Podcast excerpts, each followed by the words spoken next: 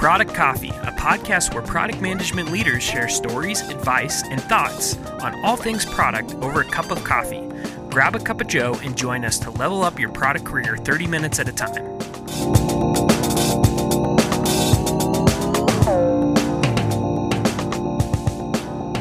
All right, welcome to Product Coffee. Um, I'm Kevin Gentry, and I'm joined by Lou Cirillo, and we're going to be talking about product frameworks. So, Lou, question for you. Do you like product frameworks? What kind of product frameworks have you used in the past?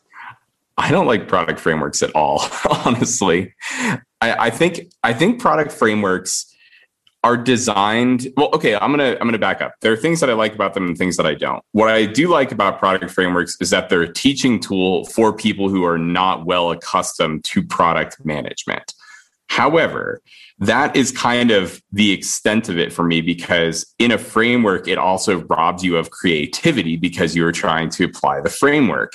And I think that as you get further down the product management lifecycle, you realize that frameworks have their time and place, but over reliance on them is not set up for for proper use.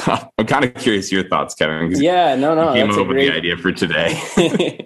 that's a great point. I um, so yeah, I've been in a lot of interviews lately, and and that was one of the questions that came up. Like, what product fr- management frameworks, excuse me, do you use?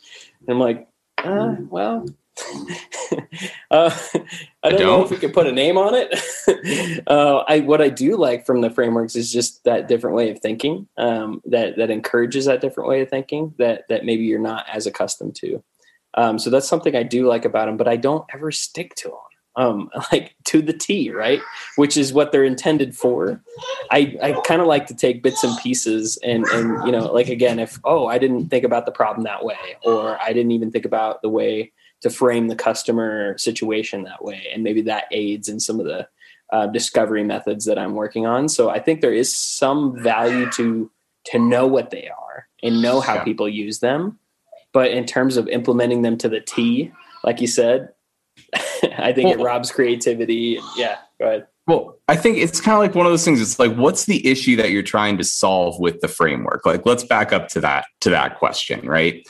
And generally speaking, frameworks, documents, and things that companies create are generally designed because people have a are, missing a step in the process that they're not doing intuitively right? We create a framework document to think about your job to think about your career progression. We create framework documents for just about everything. And they do serve a purpose right? They they take away ambiguity if you're not familiar with the particular area that you need to be in, which is fine. Um, but I think that's the core problem is like, you know, why don't we take a step back? Like with the product management framework, what is it you're trying to solve? And, you know, what are we kind of hoping as maybe product leaders to do with you by giving the, the, the framework? Yeah, I think the, so, so what I've been coming up recently with the interview process is just, I think what folks are looking for as they interview, and I didn't do this as much when I was in the interview, like on the other side of the process, actually interviewing the candidates, but now being a candidate again, I feel that it's interesting that they're asking these questions. They're kind of looking for this knowledge or, or at least just like basic knowledge as a product manager to know. Um, and, and so I think how to crack the PM interview is a great book. Um, and they mention like the Google's process, and I've been through the Google interview process as well. And they kind of lean on that circles framework as one of their, at least they used to when I was interviewing, as one of the main tenets to to, to develop good product uh, uh, strategy and execution. But I I just wonder, like you said. Um, is that the right way to think about this? Like, how could you demonstrate your product skills without the framework in mind? Well, I think it kind of all frameworks seem to share common threads, right? And I think let's we can break them into a few things. Let's imagine it's like a pro like a most standard like circles is a great example, right? Circles, um, what there's the R1, there's um handful of others almost all of them seem to try to create reminders for you of did you do this? Right? And so i think that's a great point. Yeah. I think when i'm like so when i'm i was thinking about how to bring on um, new pm recently and you know what what is it the what's the framework that like i want to teach here right? What's the process that i can give them? And you know i was trying to say all right well let's imagine that you are coming up with an initiative what are the steps that I need to do on this initiative in order to get it ready for engineering, right? And in that particular case, what I came up with was, well, it's different for every initiative. Like the same process doesn't apply. But one thing I did think about is scope. Like, and I've mentioned it a few times, right? What is the size of what you're working on? And then that kind of can help you pick how much diligence to put into that initiative um, you know, because that's I think the one piece is that frameworks, and I'm not, I'm kind of curious your thought on this, Kevin, but it seems like frameworks, if you're following them to a T, add unnecessary overhead. I agree if you follow them to a T. Um, what I do like, and then I mentioned this too in in the past, but creative bounds. So so I think it's super important to to set some boundaries to the creativity because I think that promotes even greater creativity in some instances. So if you do have some of these like you mentioned scope as a limitation or a boundary, that's still giving them something to kind of ideate within that pushes them um, outside and you know it, more of this uh, uh, removing the scatterbrain approach to more of a focused creativity I do like yeah. that. So so if there are those things where you know from the top down bottom up approach, the the business should be giving you those kind of top customer problems at the highest level.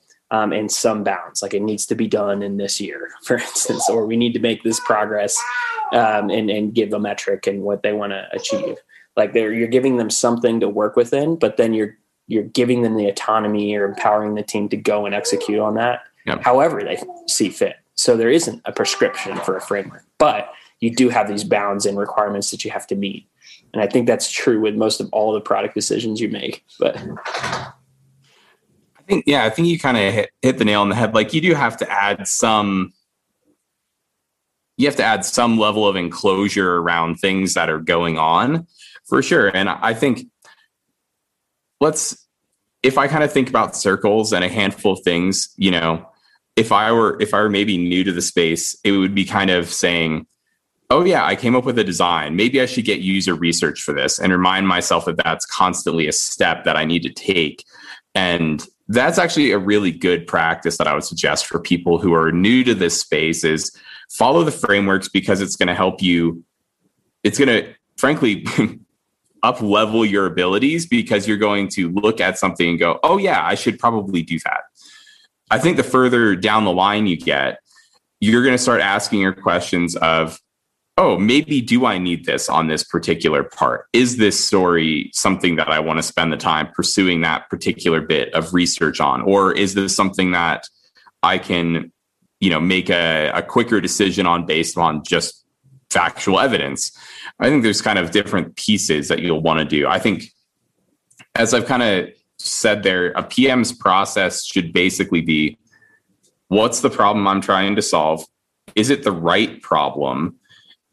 Do my designs accurately solve that problem? And however you figure that out, it can be user research, it can be intuitive testing, it can be split testing, it can be anything in the world that you dream of to solve that problem. And then ultimately, level of effort, value, and impact make your gut call from there really. Yeah I, I, like that. Right problem right solution and then then done right right? Yeah so, yeah. that's our hey look we've just come up with a framework.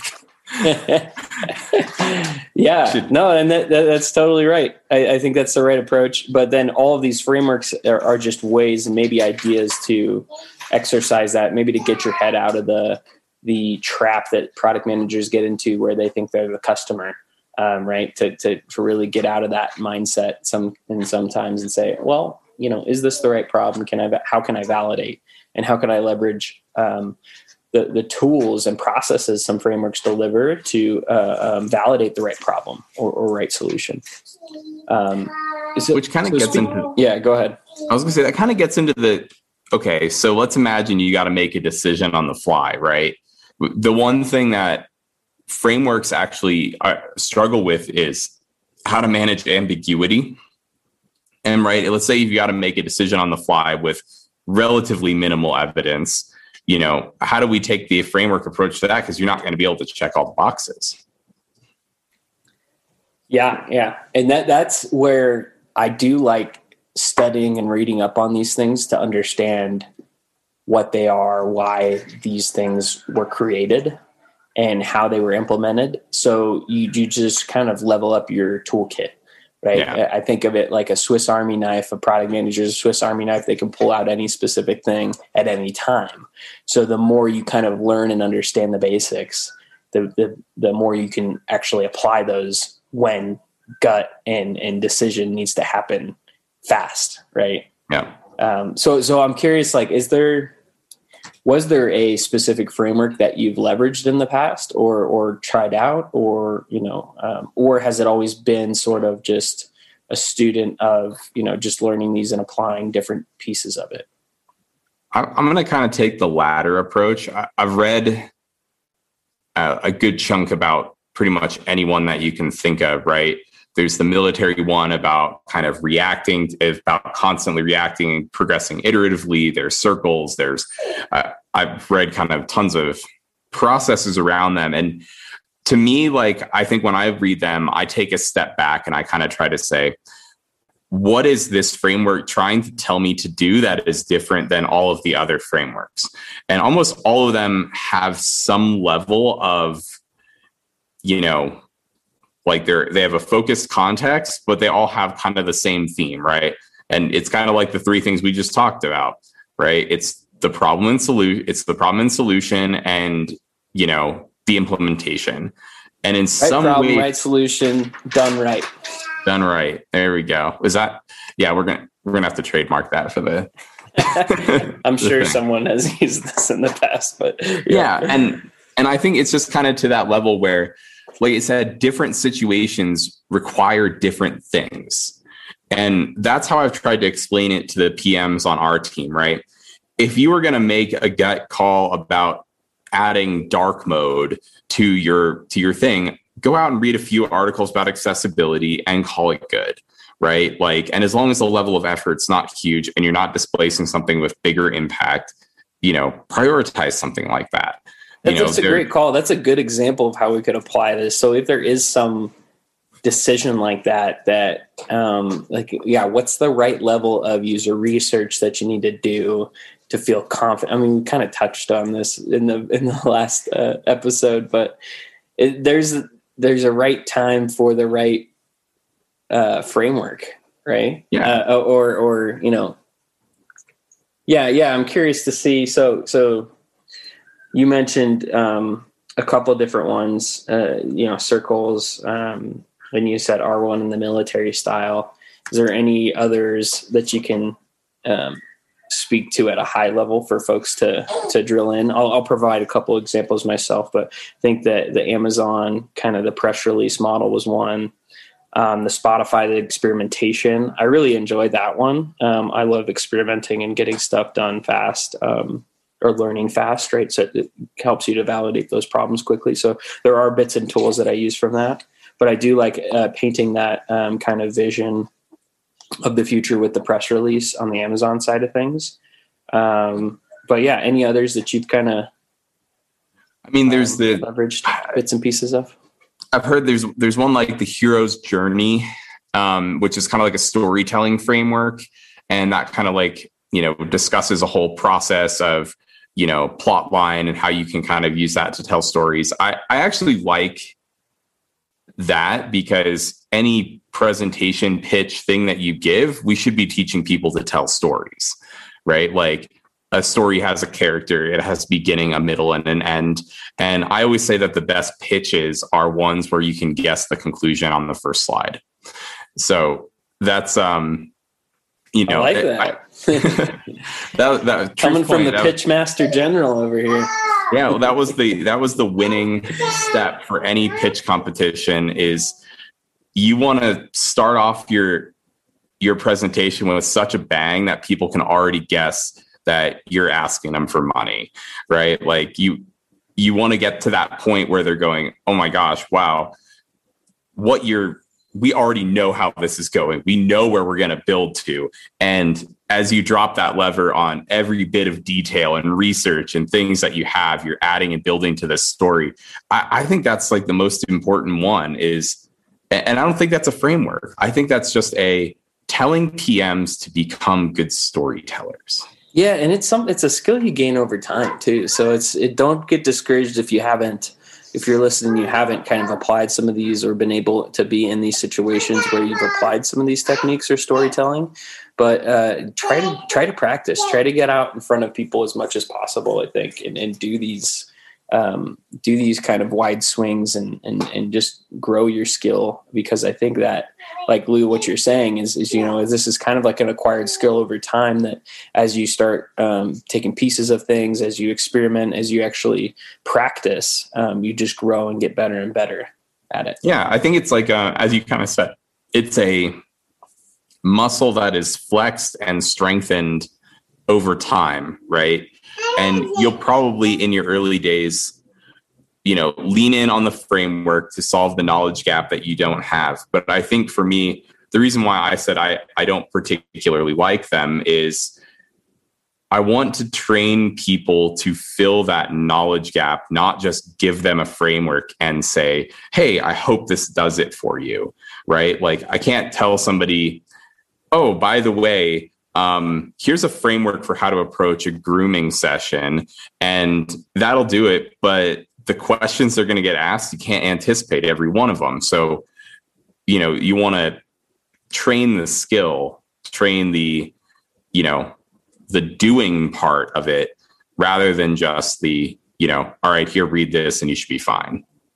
Yeah. And that's the um, curiosity is such a great skill to have in this role because um, well, early on in my career, um, I was just told from one of my uh, managers was, um, if you if you can't find it on Google, then you can come to me.